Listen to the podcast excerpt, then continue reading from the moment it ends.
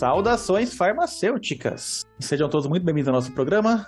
Eu sou o Tito, eu também sou conhecido como Evandro. E hoje é o especial do dia dele, o nosso pequeno grande homem, mentira! Ah, Aqui eu vou cortar o, o próximo, o próximo falante para deixar duas coisas bem claras, né? Que é o mentira, também conhecido como William. E eu só queria dizer que omissão não é mentira. Ó, você tá me lembrando Pinóquio no Shrek, hein? Agora, po- posso anunciar o nosso convidado, Tito? Você não vai ficar bravo comigo? Não, Nosso convidado é ele, o, único professor Gustavo Vidal. Que, por favor, professor Gustavo Vidal, fale um pouquinho sobre quem é você. É, ou só você, você se apresenta melhor quando começar o episódio. Já virou zona esse negócio, caralho, velho. Tamo bem. Ai, gente, aqui é Gustavo Vidal, vulgo João Gordo, e eu sou o convidado do, do especial do Dia do Mentira. Já vi que eu preciso estar hoje aqui atuando como fiscal, né? Porque senão vai virar uma anarquia esse negócio. Brincadeira. Mentira. Porque hoje é o episódio especial do seu dia. Você pode fazer o que você quiser, mentira. Assim, ó. a- Assim, o, o mundo é. Pode, pode, pode pintar e bordar, tá bom? Então, estarei aqui só observando a duração desse episódio, porque eu faço questão de continuar fazendo. o episódio Django Livre do Mentira, né? É, exato. Vai, vai ser uma anarquia, mas tudo bem, tudo bem. Vamos ver o que vai dar essa bagaça. Então, ó, só que uma anarquia tem que ter duração de uma hora e meia, pelo menos, vai aí, não muito mais que isso, tá bom? Eu lá, queridos ouvintes, que é a Carol, Ana Carolina Roberto. E é isso, né? Tô um pouco com medo aqui hoje, mas vamos ver o que vai sair desse negócio. Fala galera, beleza? Caralho, falando também conhecido como Gabriel. E vamos para um episódio anárquico controlado, se é que isso existe, mas tudo bem. Bora lá.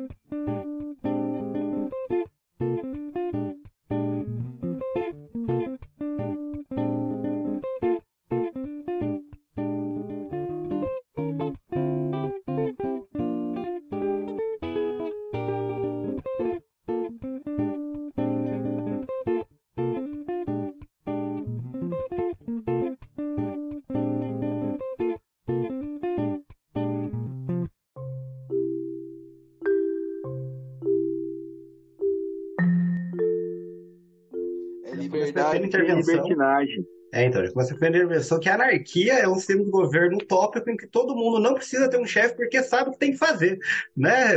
Como, infelizmente, é, infelizmente, o ser humano é o pior tipo de gente. Até agora a gente não conseguiu isso, mas a gente tem que sonhar, né?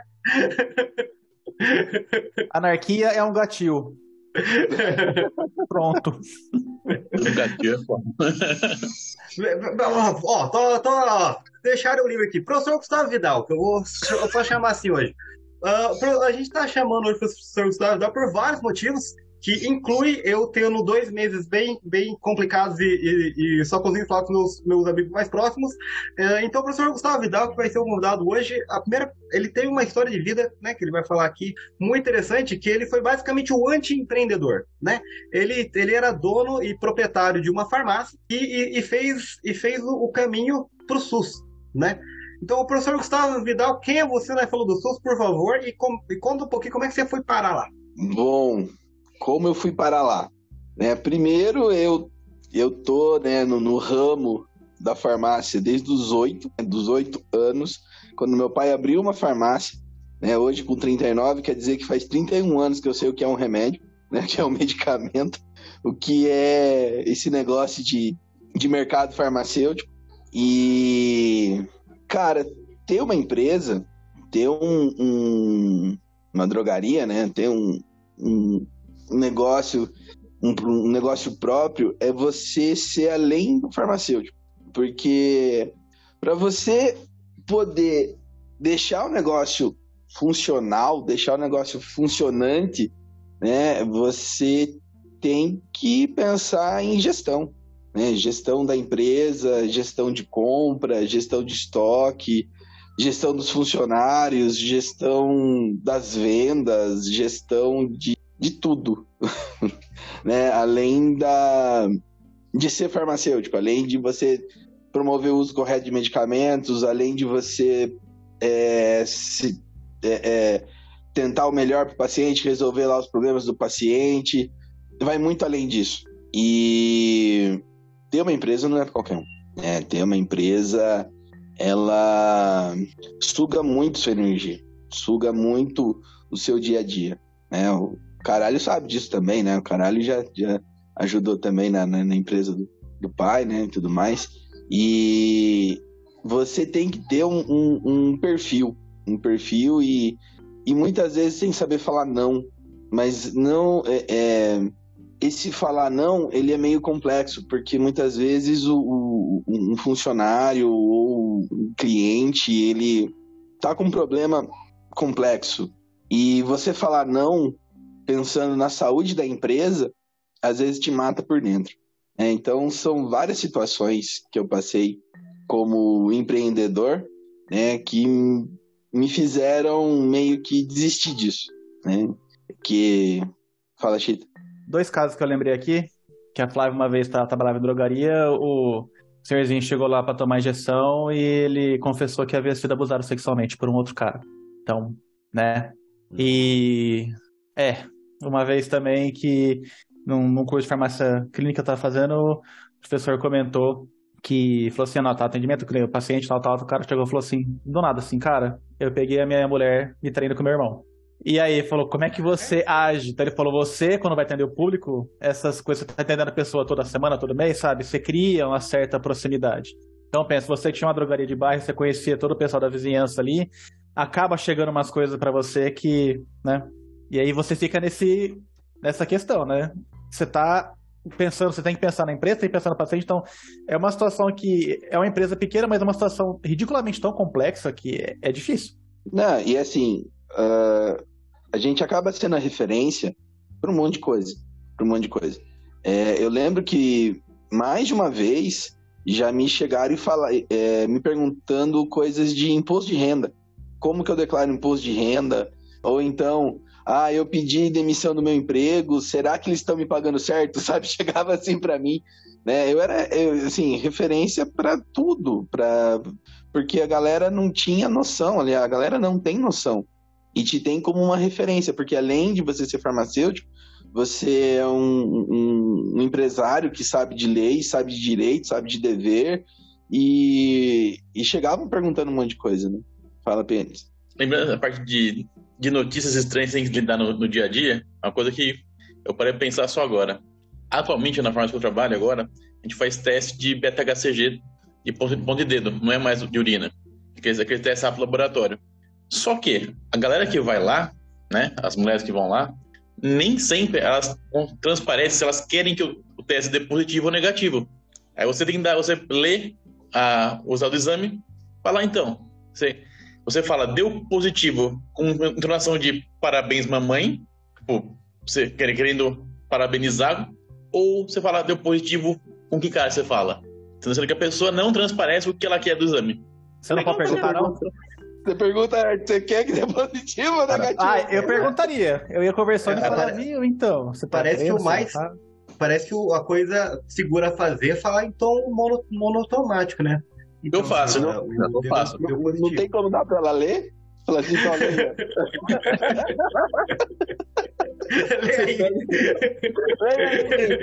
A minha parte eu fiz.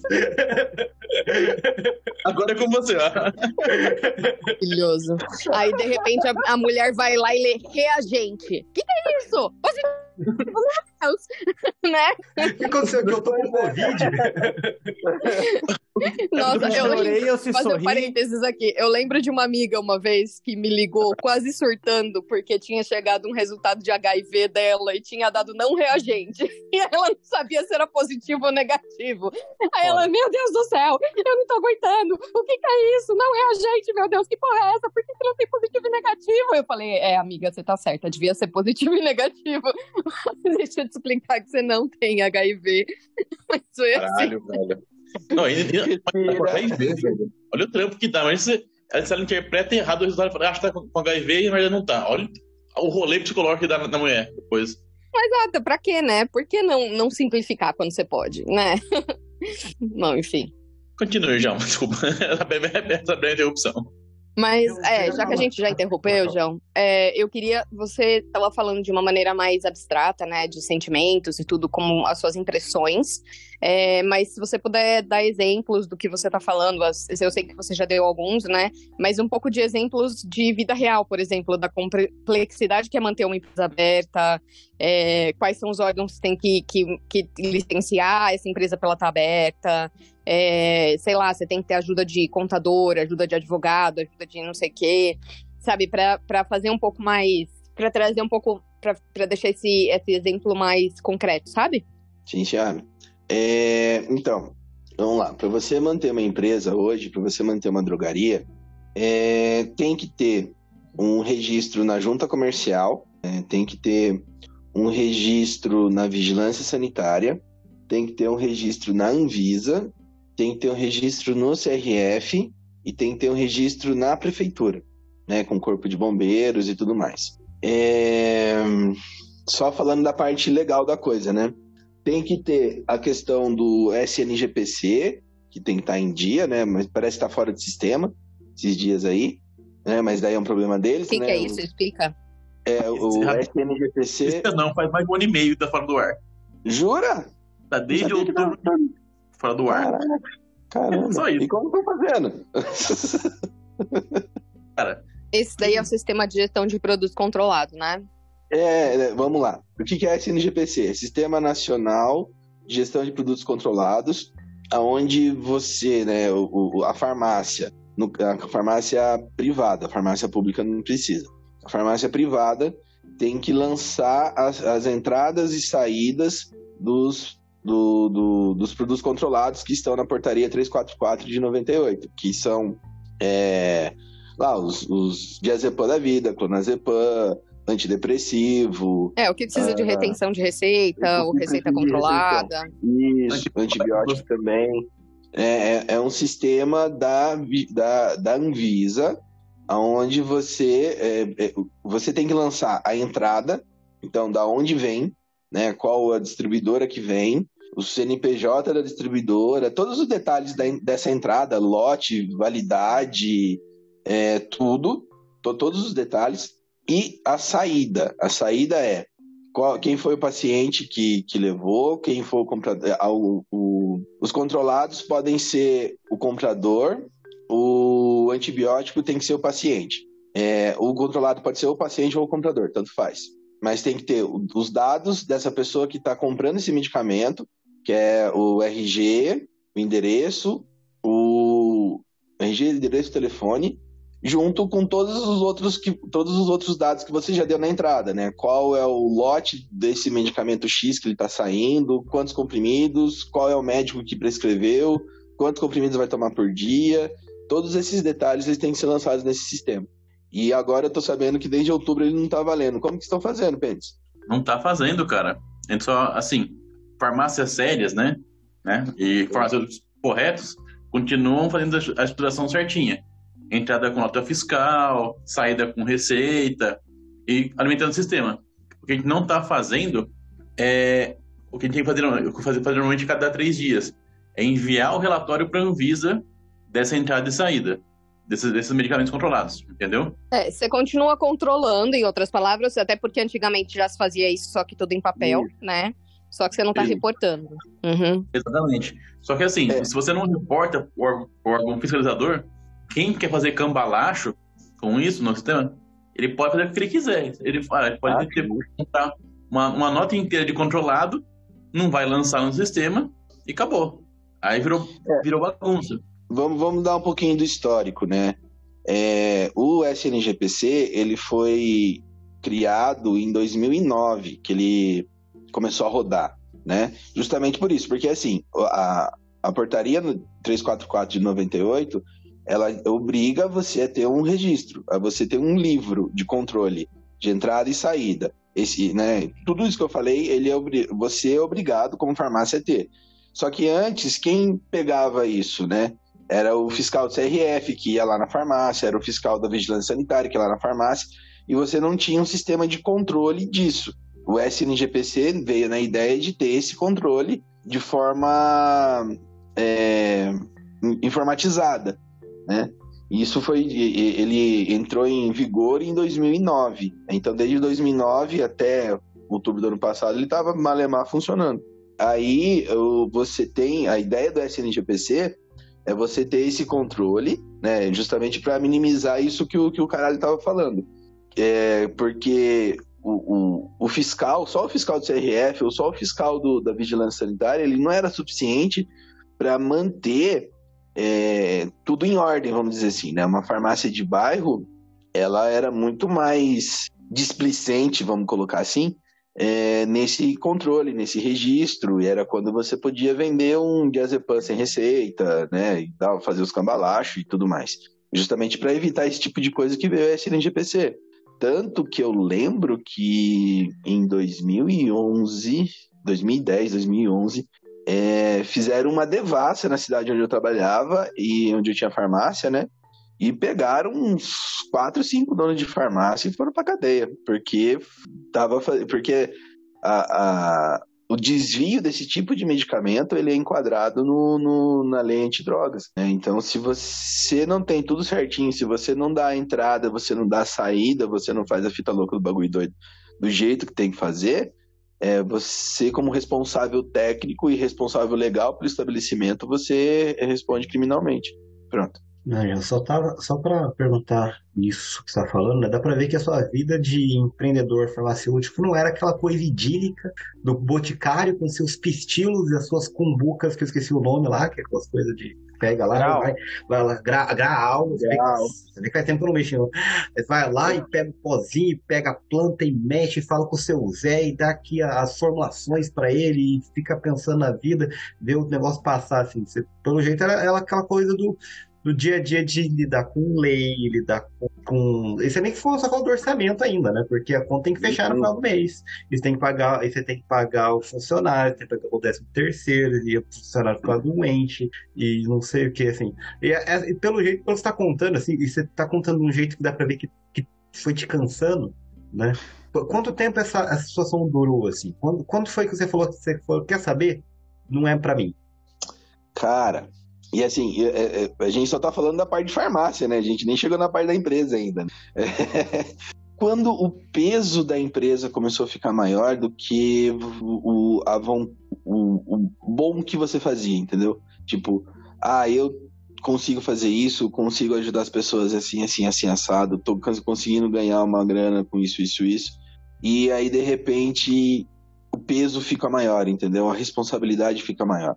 É, quando, por vários motivos, a conta no final do mês não fecha.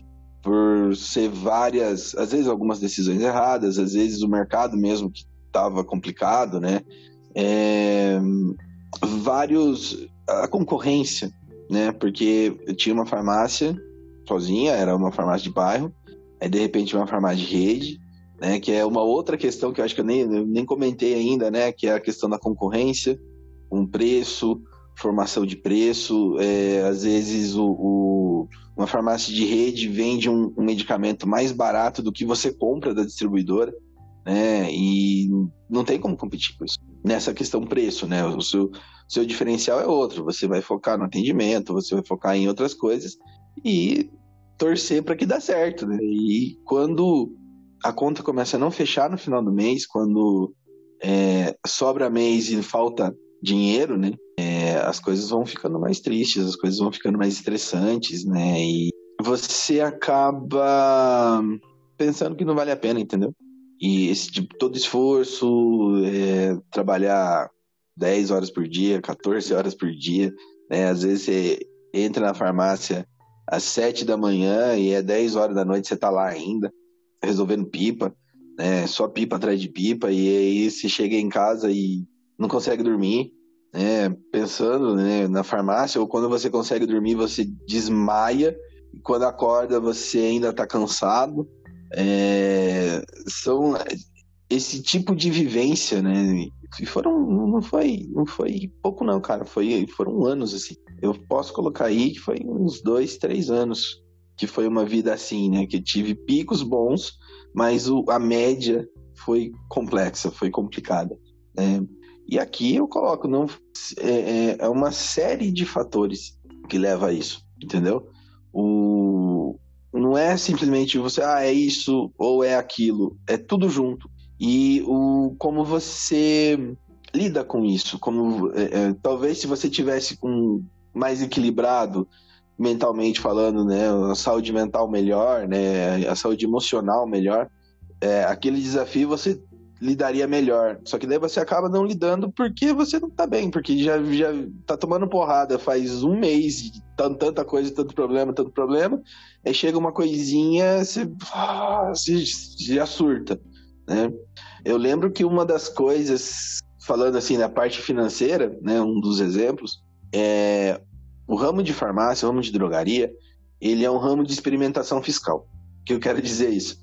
Quando o governo pensa assim, vamos fazer uma, uma mudança na tributação, qual é o primeiro ramo que eu vou mexer? Eu vou mexer no varejo farmacêutico. Né? Pode ser que tem outros ramos que ele mexe junto, mas um dos primeiros é o varejo farmacêutico. E eu lembro que quando começou o negócio da nota fiscal paulista, o primeiro lugar que foi experimentado foi o varejo farmacêutico. Né? E tinha uma outra coisa que eu não vou lembrar aqui o nome, mas era assim: uh, você paga um imposto chamado ICMS né, que é o imposto de, movimento, movimentação de mercadoria, alguma coisa assim, né? Não vou lembrar aqui certinho. E antes você pagava ele na venda. Então, se eu comprei lá um diclofenaco é, e vendi, eu vou pagar o imposto relativo a esse diclofenaco na minha venda. Aí eles fizeram uma manobra fiscal, no, acho que em 2011, talvez, não vou lembrar certinho a data, que você tinha que pagar na nota. Então, se eu comprei um produto e ele foi, sei lá, desviado, roubado, vencido, eu já estava pagando o imposto desse produto antes. Em vez de eu pagar quando eu vendo, porque se, por exemplo, eu comprei lá um, sei lá, um, um remédio lá e venceu. Quando eu fazia a nota que eu estava mandando para incineração, é, é, eu não precisava pagar o imposto desse produto, porque eu não vendi ele. E aí, com essa manobra, eu estou pagando antes de vender. Então, eu tinha. Era, é, era basicamente o pagar para trabalhar, entendeu? É, e isso foi uma experimentação que eles fizeram. Você sabe o, o nome do, do, do, desse negócio, Pênis? Eu não vou lembrar.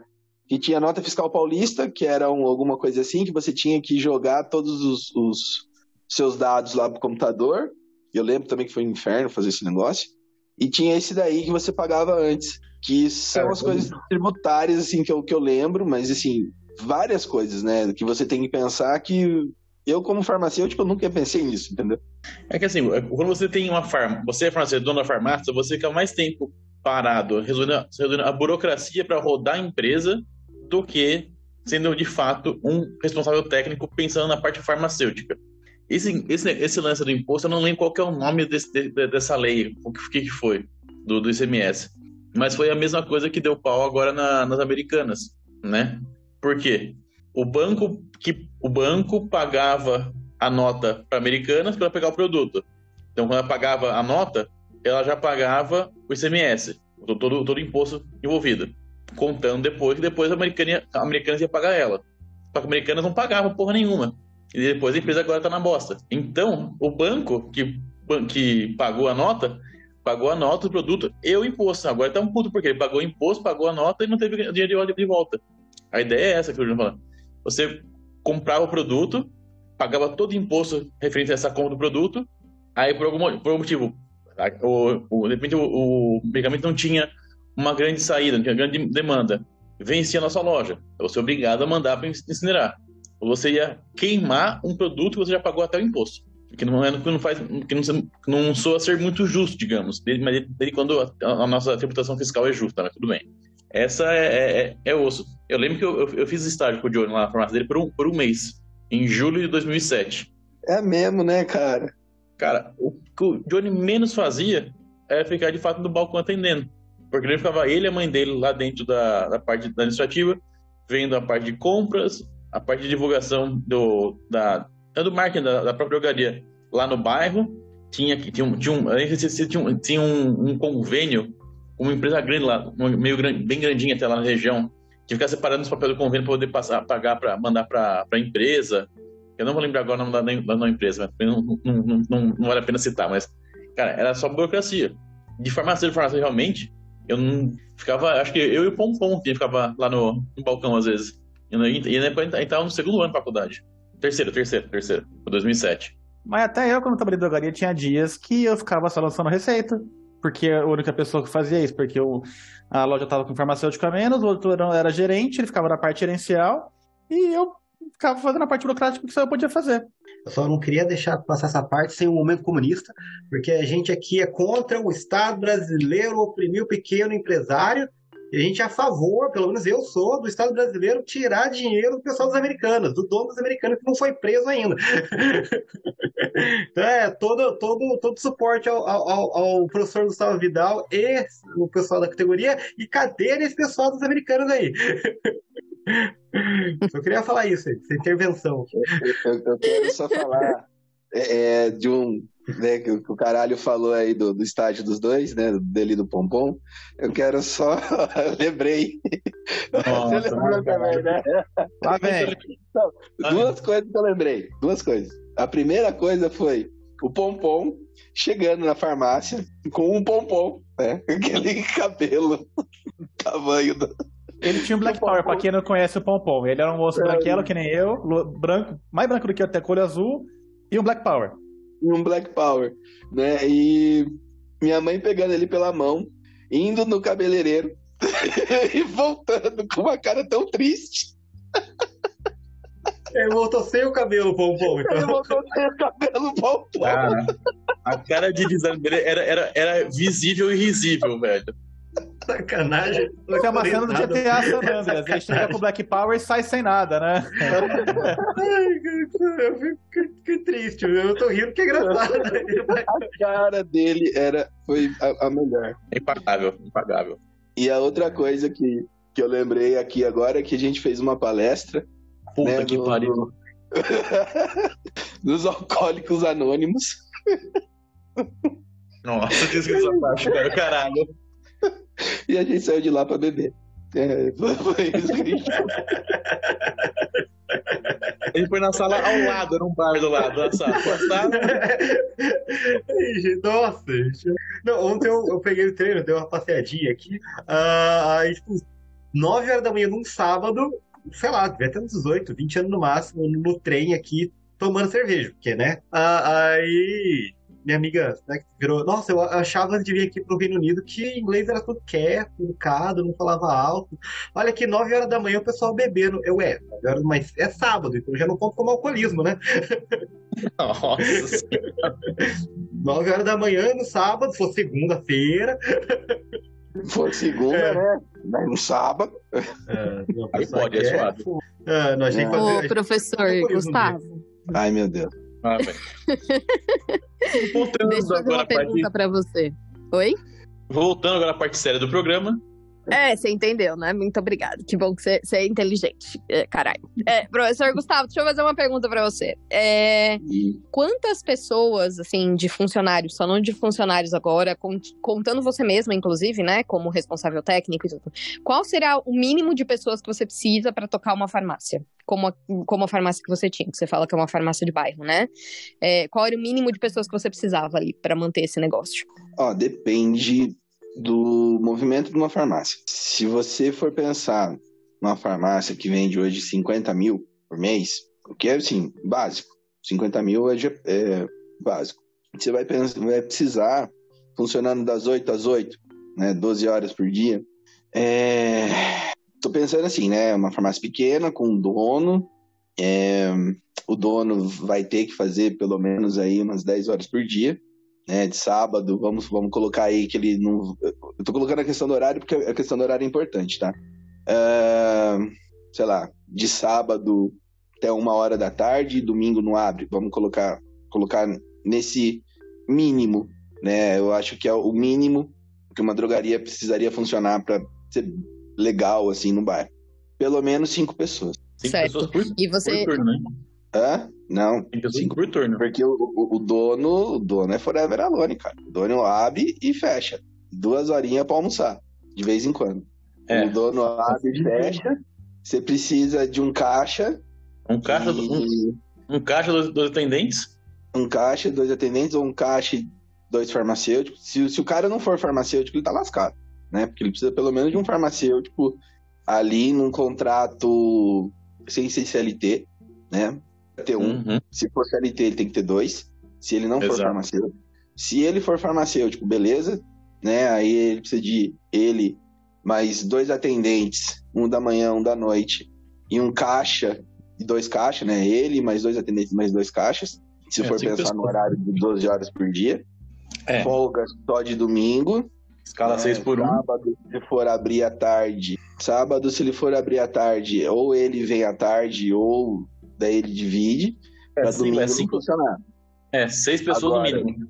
Seis pessoas. Já vai, Tá. Cinco. Se- Se ele for Isso que você não tá contando ainda com um contador, com um advogado, o que mais que você precisa de assistência aí? Olha, um contador precisa, porque é muito, é muito detalhezinho, muito detalhezinho. É, tem que ter um contador. Questão da informática, vai, vai depender da pessoa. Se a pessoa tem alguma filia por compu- computador, se a pessoa tem um, consegue mexer em alguma coisinha, né? Você coloca aí um computador no caixa, um computador no balcão, compra um sistema de, de gestão, tá suave. Né, Eu eu tô falando assim, mínimo, tá? Nessa farmacinha teórica que funciona das 8 às 8 e sábado até uma hora da tarde.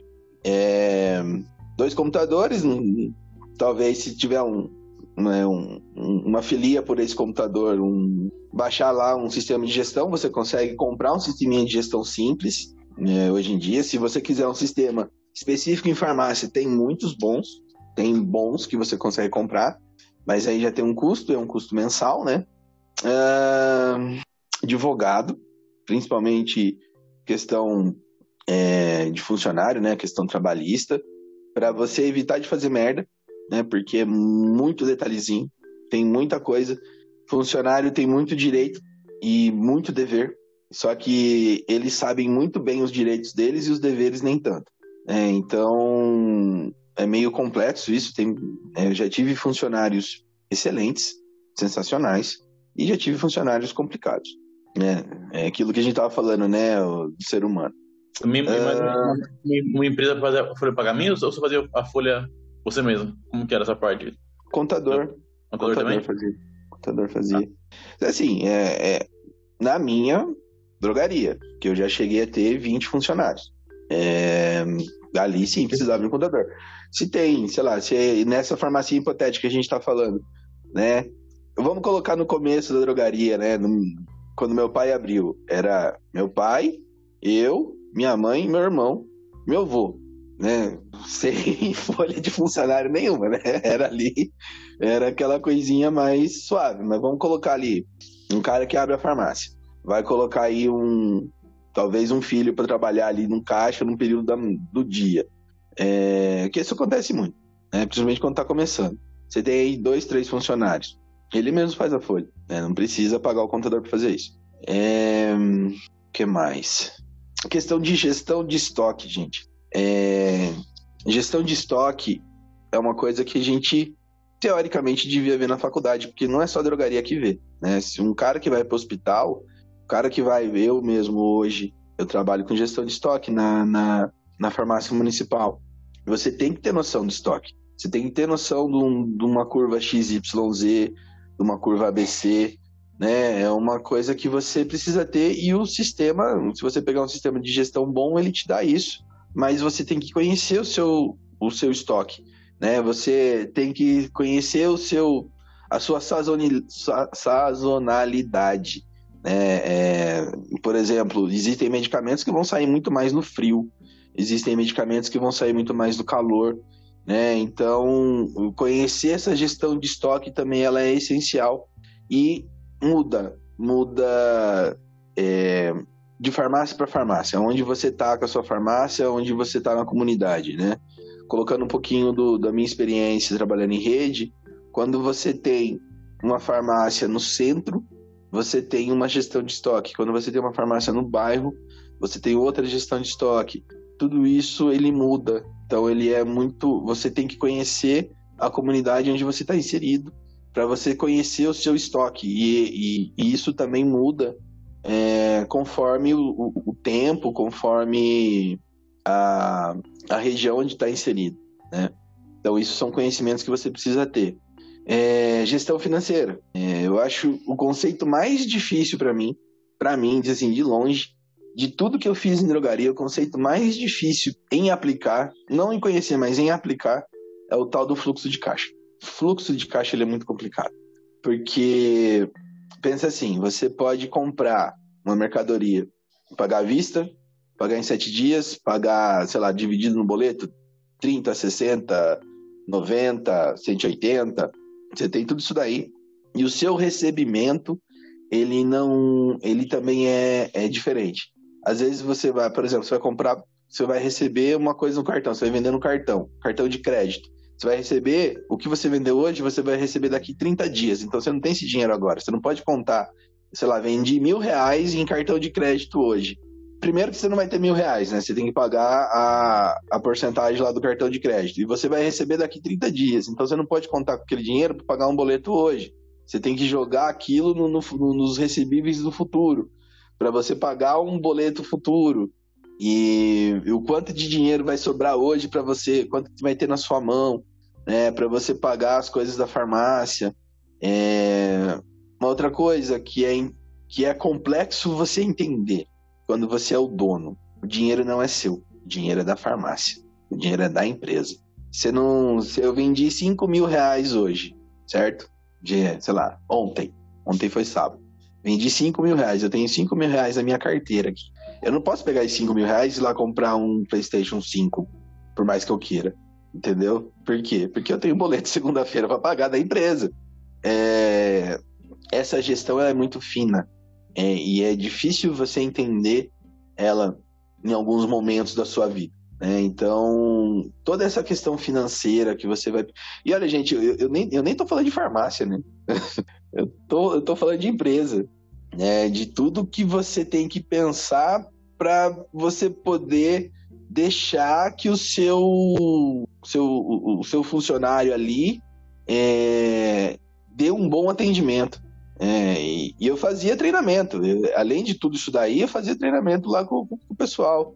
Né, como é, sanar o problema do paciente, como ser referência no balcão, como vender com ética né? É aquela coisa da como evitar a empurroterapia, como é, é, aliar o interesse econômico com o interesse em saúde daquele cliente que está chegando aqui, né? Como você plantar para resolver os problemas do cliente. Então você ensina, só que não é você que está ali na, na ponta do balcão fazendo. Então muitas vezes isso também dá problema. E quando estoura o problema, às vezes você está no meio de uma ligação com o banco, resolvendo alguma coisa, Aí você tem que parar essa ligação e falar assim, depois eu te ligo e vai lá e resolve um problema com o funcionário ou um problema com um cliente que foi mal atendido ou o cara, o, o, o cara no balcão fez alguma coisa errada e você vai ter que ir lá resolver. Aí depois você volta, volta para o problema financeiro. Então são coisas que você está numa linha de pensamento. Você está aqui resolvendo o problema A.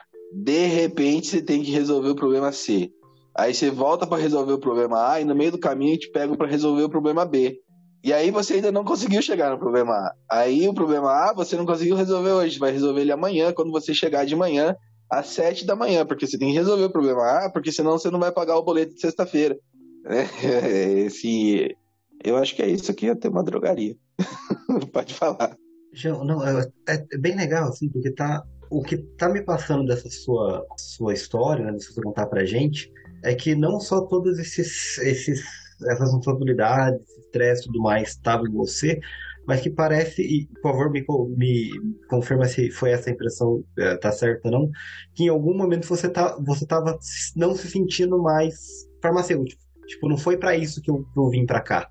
Sim. Não, não foi, não é, não é, não é isso que eu queria da minha vida. Né? Foi, mais ou menos isso, assim, foi isso que levou você a um momento de chegar e falar, quer saber, eu, eu quero, eu quero voltar a ser farmacêutico, eu quero, eu quero voltar à raiz. Sim, sim. É... Você, assim, você pensa assim e fala assim, mano, É para isso que eu fiz faculdade?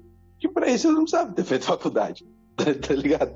Eu não precisava estar aqui. Eu quero resolver o problema do paciente, eu quero resolver um problema de medicamento. É, eu estava lá né, na faculdade, eu estava é lá no núcleo, né, fazendo atenção primária, fazendo lá a atenção farmacêutica, né, mexendo com, com a saúde das pessoas e de repente você se vê mexendo só com número, é, só com bucha, né, com, com dinheiro, com você não tá você não tá mais vivendo aquilo que você estudou para fazer, né? Então vira a chavinha, entendeu? Vira a chavinha e você fala não, mano, não quero estar tá aqui, não quero estar tá aqui, eu quero quero tá atendendo o paciente, quero estar tá resolvendo o.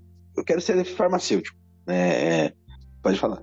Eu acho que é importante deixar claro, né? E, e, caso não tenha ficado já no começo, de que essa é a sua experiência, a sua história, né, João? Porque a hum. gente pode muito bem tá, pode muito bem ter alguém escutando aqui a gente e falando, poxa, mas o que eu queria era exatamente ter um negócio, o que eu queria era criar a minha própria rede de farmácias, o que eu queria é, né, X. Mas é, o ponto é um pouco esse, é um ponto de que é importante entender. E eu acho que esse exemplo serve é, você está falando aqui de ser dono de uma farmácia, mas esse exemplo serve é, para quando você, sei lá, imagina que você é uma pessoa que cozinha super bem. Aí todo mundo começa a te falar, você precisa ter um restaurante. Então a pessoa vai lá e fala, nossa, é verdade, vou abrir no meu restaurante. O que que acontece? A pessoa, se, a, se o que motiva a pessoa, vamos falar de motivação aqui, né? Se o que dá prazer em trabalhar é poder cozinhar, é poder tacar a mão nos alimentos, é poder servir as pessoas. E no seu caso, João, era resolver, era estar em contato direto com o paciente, era poder é, ajudar o paciente com todas as questões de saúde que ele trazia e ser um ponto de confiança, ser entendido ali, né, como um, um líder comunitário. É, se o que te dava prazer era isso, você acabou indo parar na parte do negócio que, que é um negócio, assim, é uma parte que precisa existir para o negócio rodar ou então você contrata um administrador profissional. Não sei se existe esse tipo de pessoa no mercado, assim, quem só administra negócios, por exemplo, para que você possa ficar no balcão. E aí também não sei se fecha a conta, que é a história da que a gente estava comentando antes. Mas é importante ter essa consciência, né, de que sempre que você faz alguma coisa muito bem, não significa que ao tornar daquilo um negócio, é, isso vai continuar te dando não, não, não. Deixa, eu, deixa eu mudar minha frase. Eu acho que o que eu quero dizer aqui é o seguinte: que é importante entender o que está por trás do negócio e você ter o autoconhecimento combinado do que, que é que te dá prazer ao fazer aquilo que você faz, né?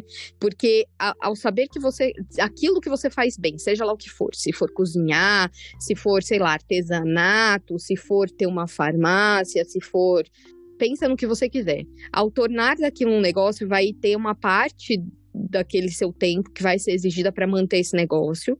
Claro que eh, vai variar proporcionalmente falando, né? Se você tem um negócio mais complexo, vai te exigir mais tempo. Se você tem uma coisa mais simples, pode ser que exija menos. Mas a questão é você ter autoconhecimento de entender qual é a parte que você gosta mais, qual é a parte que te motiva e entender se, se, se ao tornar lá um negócio, você vai continuar podendo fazer aquilo que te motiva, né? Podendo estar em contato direto com aquilo que te motiva aquilo que você gosta e aquilo que te dá prazer. E para evitar, que é o seu caso, é a história que você está trazendo aqui, né, João? Para evitar essa frustração, né? Para evitar esse, esse desequilíbrio entre a vida e o trabalho, que te pôs num estado de burnout, talvez, né? De, de, de excesso, cansaço excessivo, cansaço mental e, e, e todo esse processo que você acabou entrando por querer manter aquilo que você, no final das contas, herdou, né? Que você já vem disso desde o começo da sua vida. Então, não, é isso. Esse é o comentário.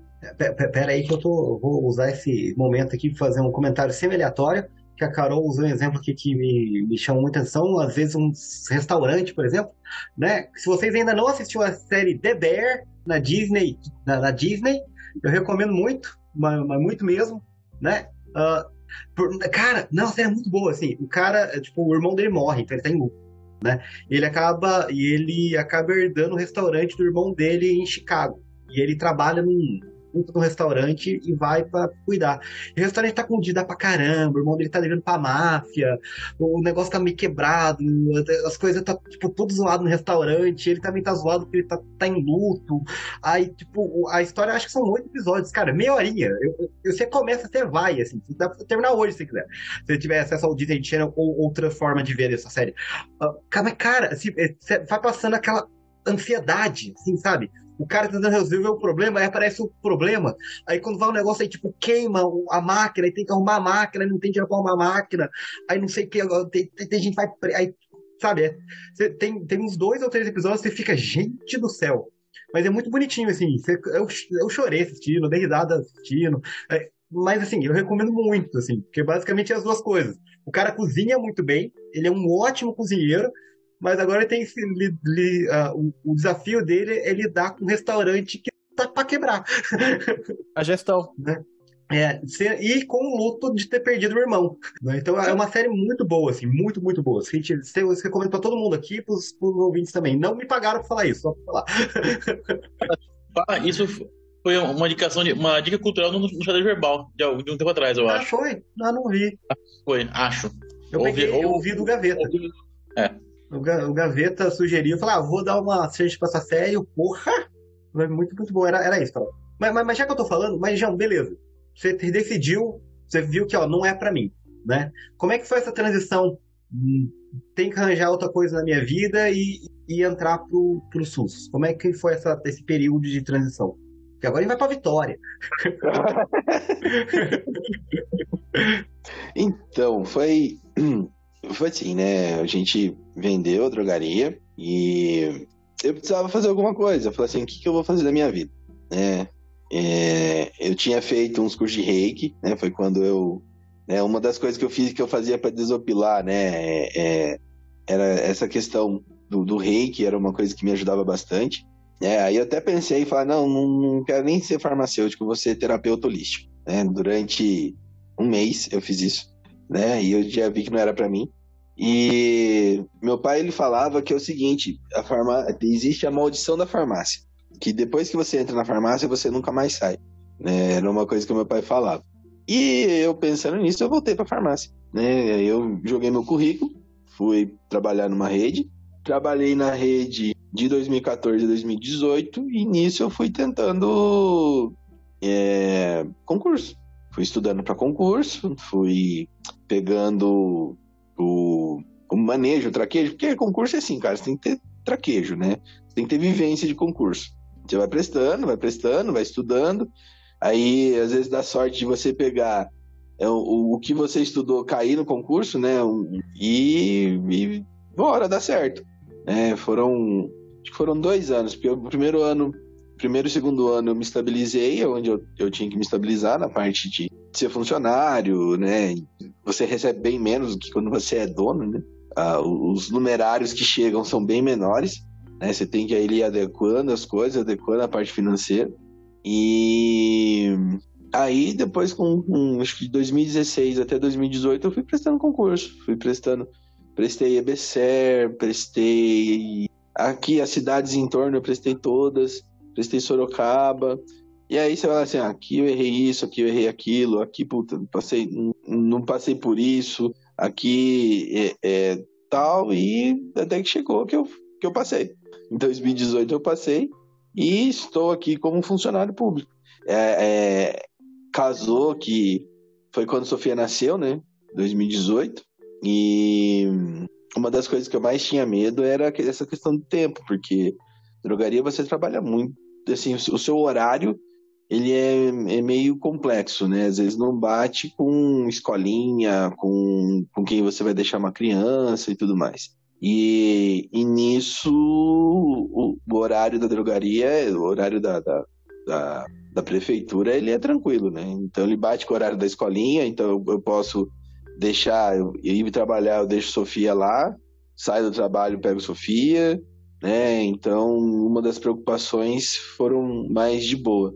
É, e hoje o trabalho no, no, no, na prefeitura é aquele é, é, aquele que você tenta ser o melhor farmacêutico possível. Existem problemas, né? existem algumas complexidades, Mas o, hoje eu sou muito mais farmacêutico do que eu era quando eu estava na empresa. E, e, falando assim, pegando o que a Carol falou, é, é, é, bem isso, Carol.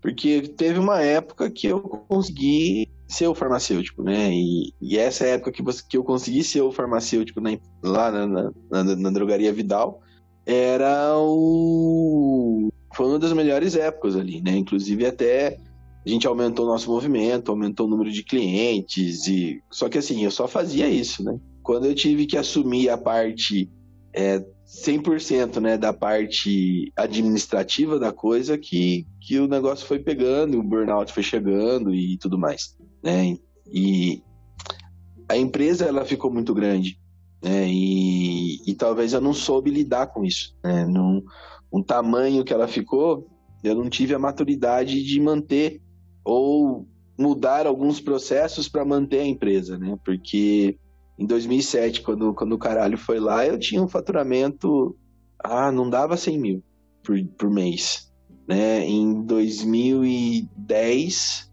a gente tava vendendo quase 300 mil. Então era uma...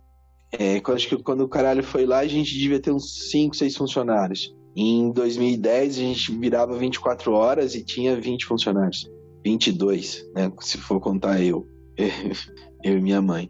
Né? Então, também existem essas questões, né? Existem essas questões do, da história, do, da questão do que é ser uma empresa, né? E, e eu acho que a sua fala ela foi muito feliz nisso, porque uma empresa, para rodar, ela precisa de várias, várias engrenagens, né? Em qual engrenagem você vai querer estar, tá, em qual qual engrenagem que vai te fazer feliz, né? E, e, e, o pessoal fala assim: ah, não, vamos abrir uma empresa, você dá conta, você dá conta. Muitas vezes você não tá afim, você não tá afim de ligar para o banco, você quer lá é, é, cozinhar, né?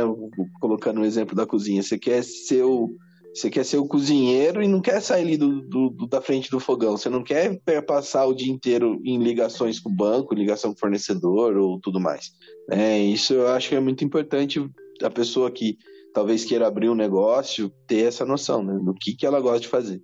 É, e foi importante na sua vida você ter vivido todas essas experiências para saber o que, que você tinha certeza, né? Porque no final, hoje, pelo menos é, sendo farmacêutico, que nem que é o que você fala, que você faz na farmácia da rede pública, você sente essa motivação, você não perde a motivação, você não perde o prazer do que você está fazendo ali na hora que você está trabalhando, né? Sim, sim. É... sim. Acho que isso é importante, né? Não, gente, vamos lá. Hoje o episódio, ó, energia lá em cima. então a gente, a, gente, a gente foi uma coisa, você chegou no ponto e falou, gente, ó, esse é um episódio de, de pessoas tentando achar seu lugar na vida, porque é uma coisa muito bonita. Eu tô gostando muito dessa história, João.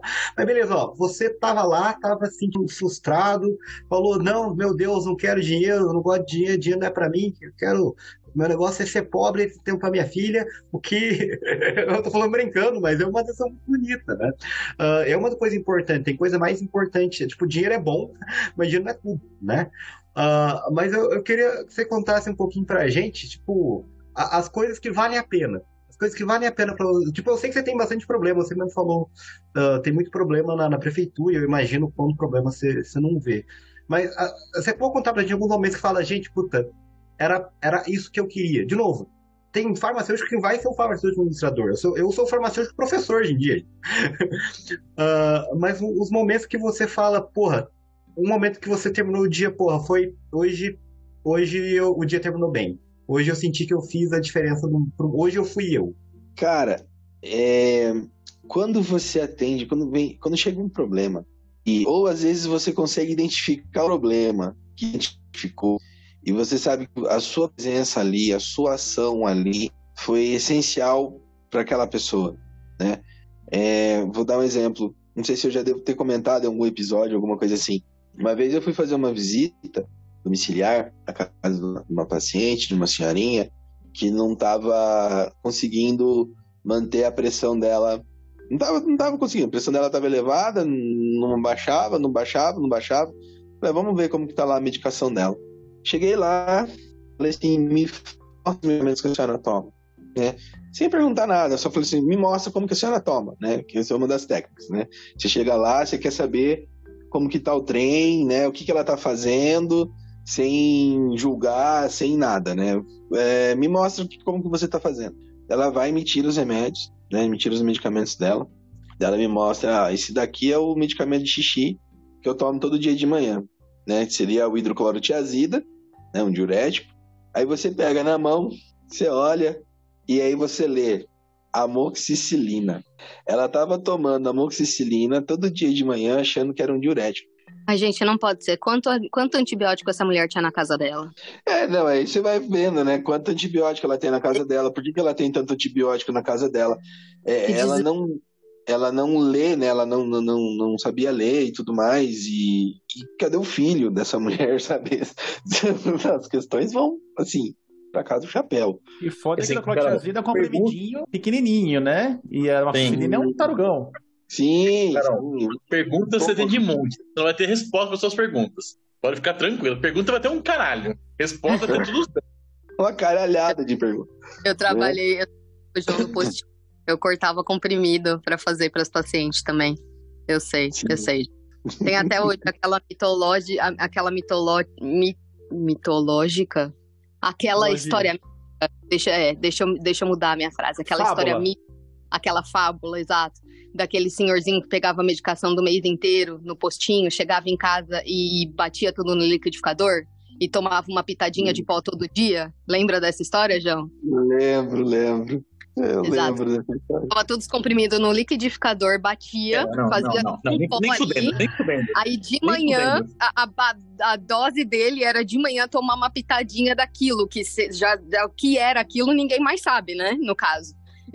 Já deixei com pinga pra Caralho, nem fudendo. É, se Caralho, misturava na Eu conheço pessoa que faria isso.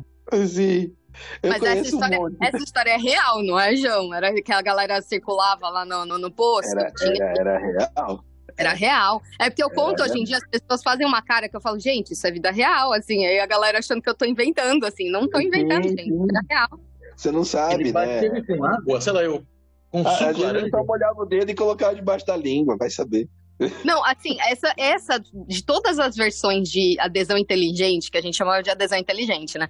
Todas as versões de adesão inteligente que eu já ouvi na minha vida, assim, eu acho que essa foi a mais criativa de tudo. A pessoa bateu os comprimidos todo do mês, assim, no liquidificador, e depois tomar uma pitadinha todo dia. Cara, mas é muito inteligente, assim, tipo, é muito criativo, sabe? É um carinho tá por dia. É óbvio que tá, mas é muito criativo. Não, aquela coisa, por exemplo, do anticoncepcional que a mulher, ela, né, ela Nossa. tem efeito... Dia seguinte, é. toma ela e o marido, cada um... Isso que eu ia falar exatamente. Não, não, mas é, é assim... O anticoncepcional da perseguida. Aonde? O anticoncepcional é. faz efeito aonde? Exato. Então de, eu vou tomar pela outra boca. É, exato. É isso, gente. É isso. A galera é inteligente pra caramba. É a gente que tá ensinando as coisas erradas. Por isso que eles fazem uso desse né? Então, são casos assim, mentira. É, é, é, a mesma, né? A Carol comentou o negócio de que a gente cortava e fazia a unitarização da dose. Tem um caso que é assim, quando eu entrei no posto, é, um, um, um, rapaz aí de lá de seus, seus 30 anos, tem lá o, os probleminhas dele, né? E a mãe também é um pouco confusa. É, ele não, não, ele não, não se cuida, ele não, não, ele não tem capacidade de autocuidado, né? Quem cuida é a mãe e a mãe também tem lá algumas complicações dela de entendimento, ela não lê, é, e dava tudo errado. tomava aí, sei lá, dois, três antipsicóticos, um, um antipilético e uma cacetada de coisa assim, sabe? É, porque, assim, adoro saúde mental, né? Esses problemas de saúde mental, eles sempre chegam para mim. Por quê? Porque eu gosto. É... E aí o que eu fiz? Unitarização da dose. Hoje em dia, sabe, o moleque tinha aí, sei lá, três, quatro crises por dia Hoje em dia ele tem uma, duas crises por semana. Por quê? Porque ele tá tomando o remédio certo. Por quê? Porque eu faço a unitarização ah, da dose. Exato. É. é resultado da otimização da terapia só, né? Só, mas é sim, é muita coisa no caso, né? Sim, sim. Porque antes ela não tomava. Aí dava demais, ou às vezes dava de menos. É... Não tinha controle. Daí eu falei, não, deixa pra mim. Aí todo, toda semana eu deixo, falo assim, isso aqui, isso aqui é da manhã, isso aqui é da tarde, isso aqui é da noite.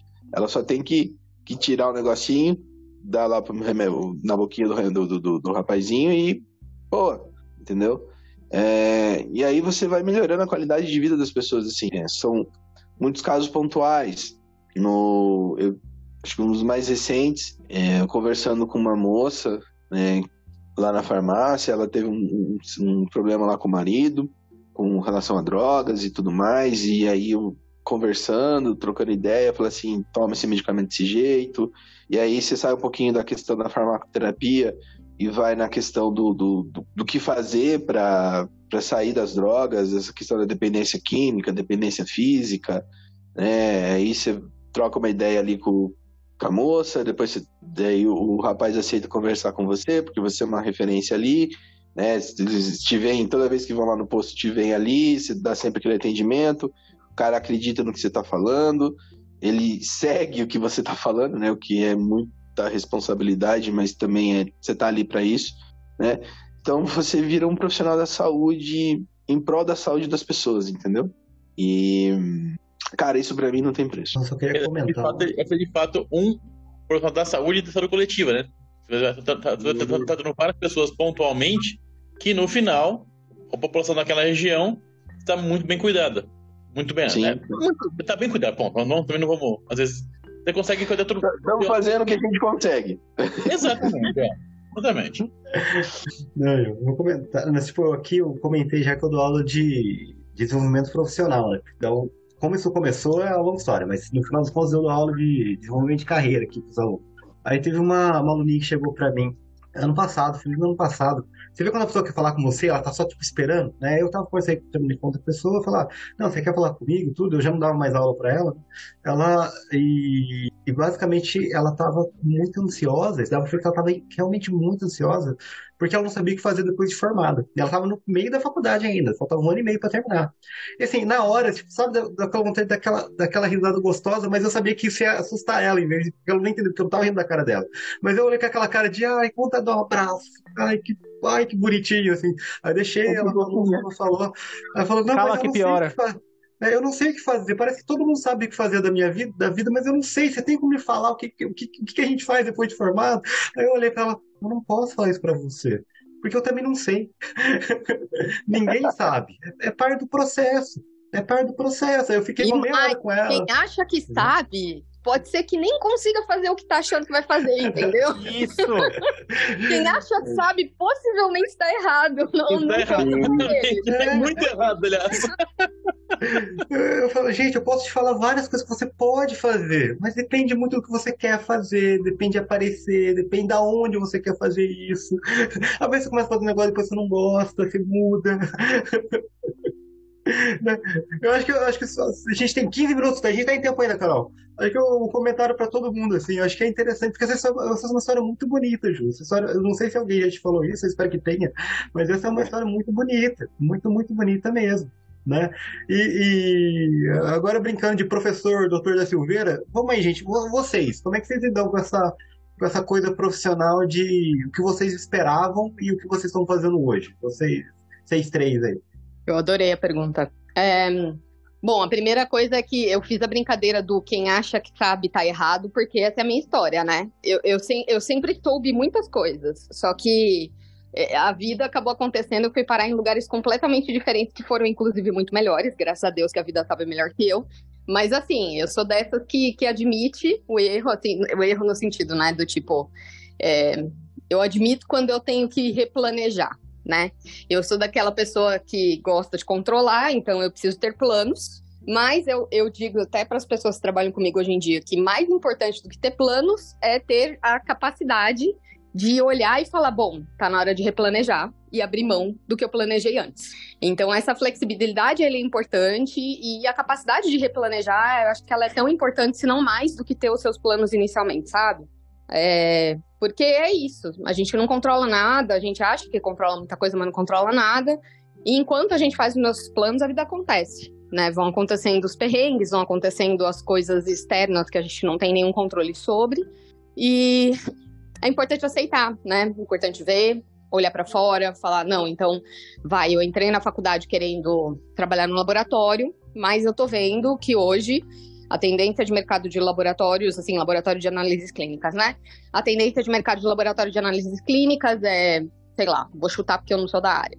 Sei lá, eles estão agora entrando todos em, em grandes conglomerados de saúde e os laboratórios. Eu queria ter o meu laboratório pequenininho, mas eu tô vendo aqui que para ter o meu laboratório talvez o meu custo seja muito alto e eu vou entrar um pouco nisso do que o João falou. Eu queria estar lá na bancada processando a amostra de sangue, eu vou passar mais tempo sendo gestora do negócio, então não faz mais sentido para mim. Então tá, o que, que eu vou fazer em seguida, né?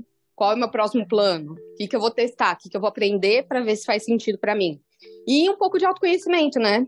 Porque autoconhecimento é o que é o importante, é saber o que, que te motiva, o que, que te deixa feliz, qual parte daquele negócio, porque às vezes você fala, legal, que eu quero ser farmacêutico. Ser farmacêutico é tanta coisa, pode ser qualquer coisa, literalmente, que é importante entender qual parte daquela coisa é a parte que te traz satisfação, é a parte que, se você tiver que fazer todos os dias, oito horas por dia, você vai ainda, assim, estar motivado, né? Levantar todo dia para trabalhar. É, eu, eu não sei, eu não vou nem falar na minha carreira agora, porque já deu muita reviravolta, né? Eu já fui parar em todo canto. E é, eu acho que é isso. Acho que a conclusão talvez seja mais importante do que ficar explicando por que, que eu mudei de área, né? Por que, que eu fui de um lugar para o outro. A minha trajetória de carreira ela foi tudo menos linear, assim, tudo menos linear, tudo menos entrar numa empresa e seguir uma escadinha de um caminho que estava lá para mim, assim. Ela foi o completo oposto disso. E é óbvio que não era o que eu planejava na faculdade. Para começo de conversa, hoje em dia eu trabalho na indústria de pesquisa clínica e na faculdade eu tinha certeza absoluta que eu ia trabalhar na saúde pública. Absoluta. Absoluta, né? Então, comece por aí. Mas a última coisa que eu ia falar sobre essa questão da, de autoconhecimento, de é, entender quando é importante replanejar e tudo, entender o que, que te motiva, que também é muito crítico. É, eu sei que hoje, nesse episódio, a gente falou muito sobre essa questão de das frustrações do João, porque ele estava trazendo a história dele, né? As frustrações do João em ter um negócio, porque ele estava comentando sobre essas histórias. Só que é importante saber também e lembrar que, que tem gente que pode estar aqui que se motiva exatamente pelo ponto de ter um negócio.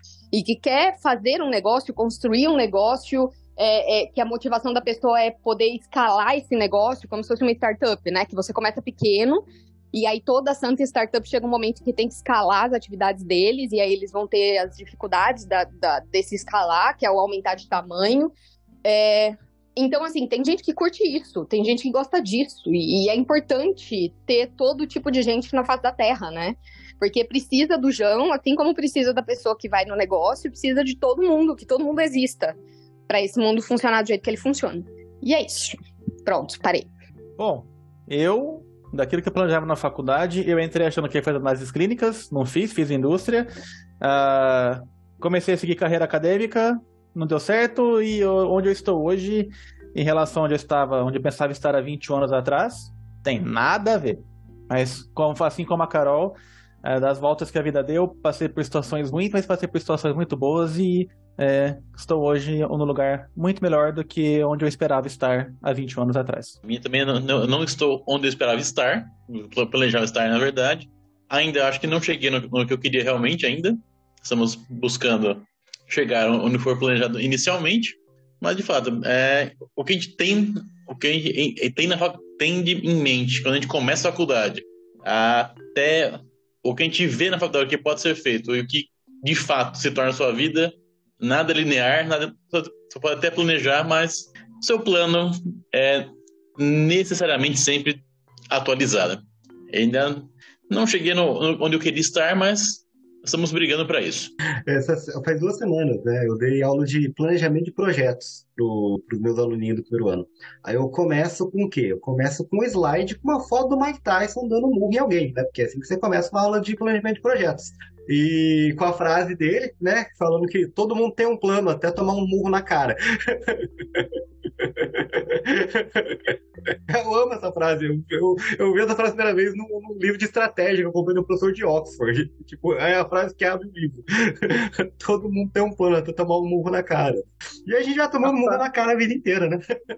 A frase tá errada? Não. Não. Não. Nenhum.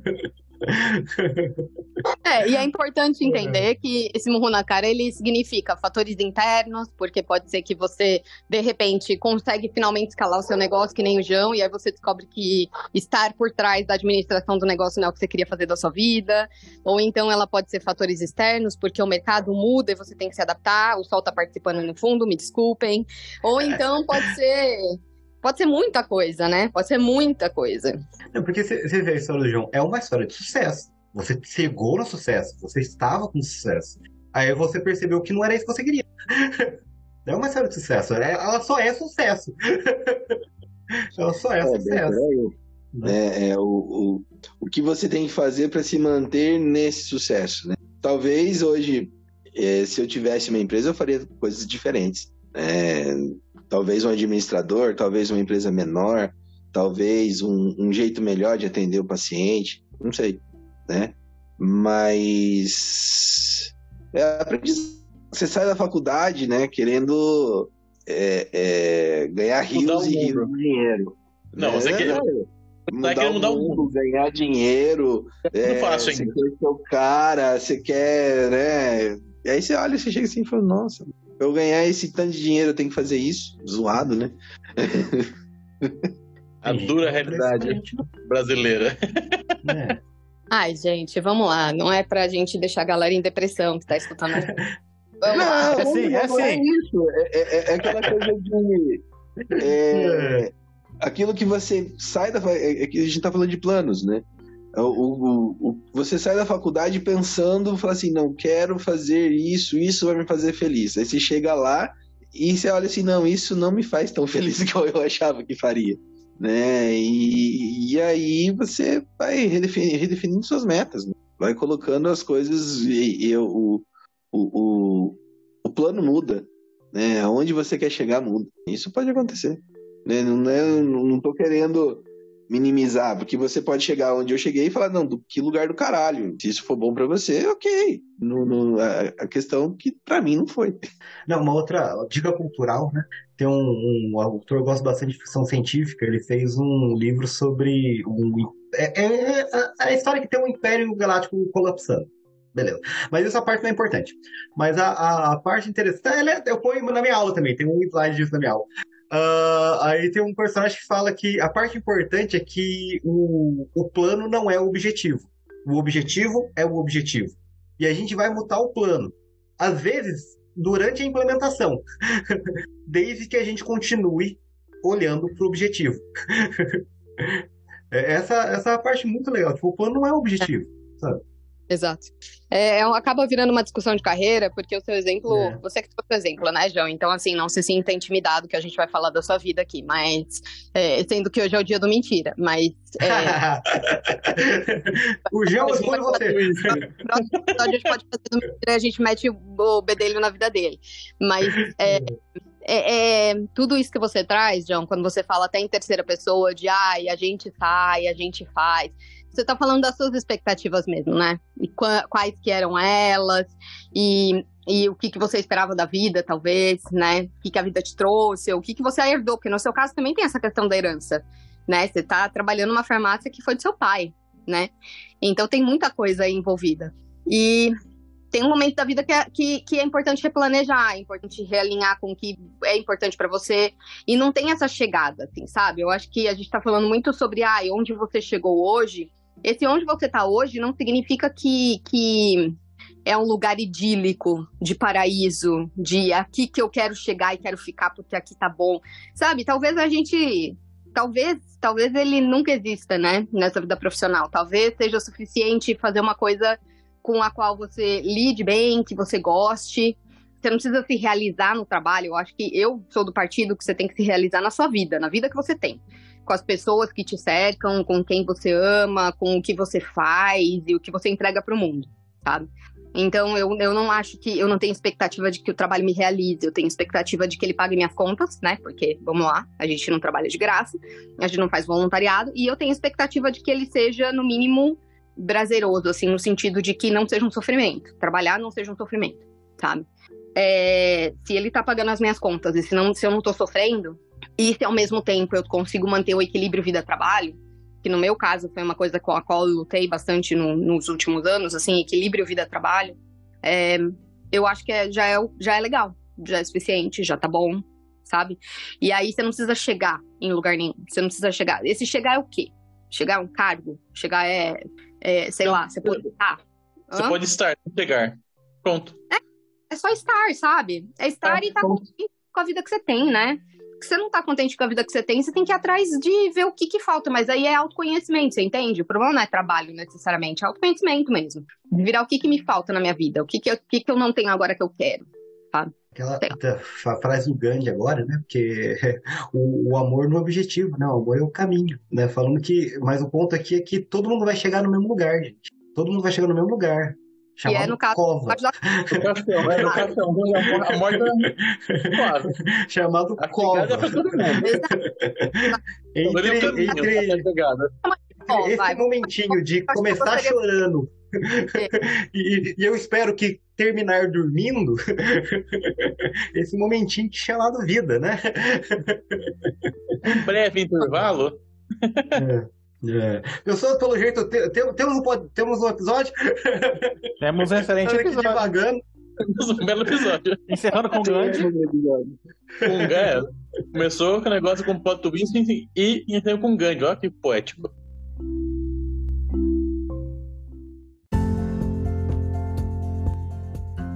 Bom, pessoas, muito obrigado para quem chegou com a gente até aqui. João, obrigado por compartilhar essa história com a gente. E é muito bom ver um exemplo de vida real, porque a gente sempre fica naquela, ver os posts do, da LinkedIn né? Ah, o LinkedIn, eu não sei o quê, porque isso, porque aquilo. E a vida real é foda. Acho que não tem outra palavra para descrever a situação. É, a sua aluna te perguntou o que ela falei da vida agora. Falei, então, querida, agora você vai se fuder atrás de se fuder. E infelizmente é isso. É, um dia você ganha, outro dia você perde, ou como diz a música, some days are diamonds, some days are stones. Então, é isso. Obrigado, meu caro. É muito bom contar contigo aqui sempre e com a sua amizade. Bom, acho que sou eu, né? é, galera, se chegaram até aqui, muito obrigado. É, é, é. Uma das coisas que a gente né, montou esse podcast foi para esses momentos que a gente libera tudo que tá aqui dentro e a gente joga aí pro mundo, né? No caso, para vocês ouvintes, né? E, e é sempre bom, sempre bom estar aqui conversando, trocando ideia. E para mim foi, foi, foi muito bom conversar sobre isso. Né? E principalmente porque né, o dia do mentira ele me agraciou com, com essa, essa oportunidade. É, agradeço a oportunidade aqui. É isso aí. Muito orgulhosa de todos vocês, se comportaram direitinho hoje. É, Não, acho que eu só queria fechar aqui com um- uma frase talvez um pouco diferente. É, eu acho. Você falou, né, é, Oshita, que a vida é foda. Eu já vejo mais pelo sentido de que a vida ela é complexa, a vida real ela é muito complexa. Eu entendo, assim, é, honro e, e- e respeito a complexidade que a vida tem. Mas eu acho que no fundo, no fundo, tudo é lindo, assim. Todas as dores, todos os perrengues, todos os.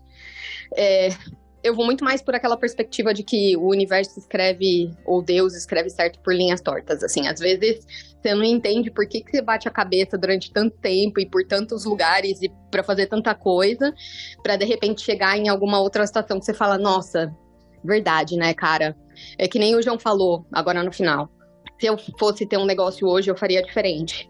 E, e, é claro que você faria diferente, porque você teve a oportunidade de aprender essa lição. Só que o João de 10 anos atrás não teve. Né? O João de 10 anos atrás teve que passar por essa lição. Então, se um dia você quiser ter um negócio novo, você pode, você sabe que você vai começar de um lugar diferente, porque afinal de contas a gente tem que aprender e incorporar esses aprendizados na nossa vida. Né? Mas ao mesmo tempo, você não pode culpar o João de 10 anos atrás que não tinha esse autoconhecimento que você tem hoje. Foi ele que te trouxe até aqui né? Acho que esse que é o ponto que eu queria enfatizar aqui. O, o, a nossa versão de 5, 10 anos atrás de ontem foi a nossa versão que trouxe a gente até aqui. Então, é, é, é importante ter autocuidado com essa versão e, e compaixão, porque foi ela que te permitiu chegar hoje sabendo tudo que você sabe, né? E é isso, pronto. Antes do Mentira citar Gandhi de novo, eu queria deixar vocês com um beijo e até o próximo episódio. Carol, pra, só pra falar pra você que eu não vou citar Gandhi, eu vou citar a série Last of Us.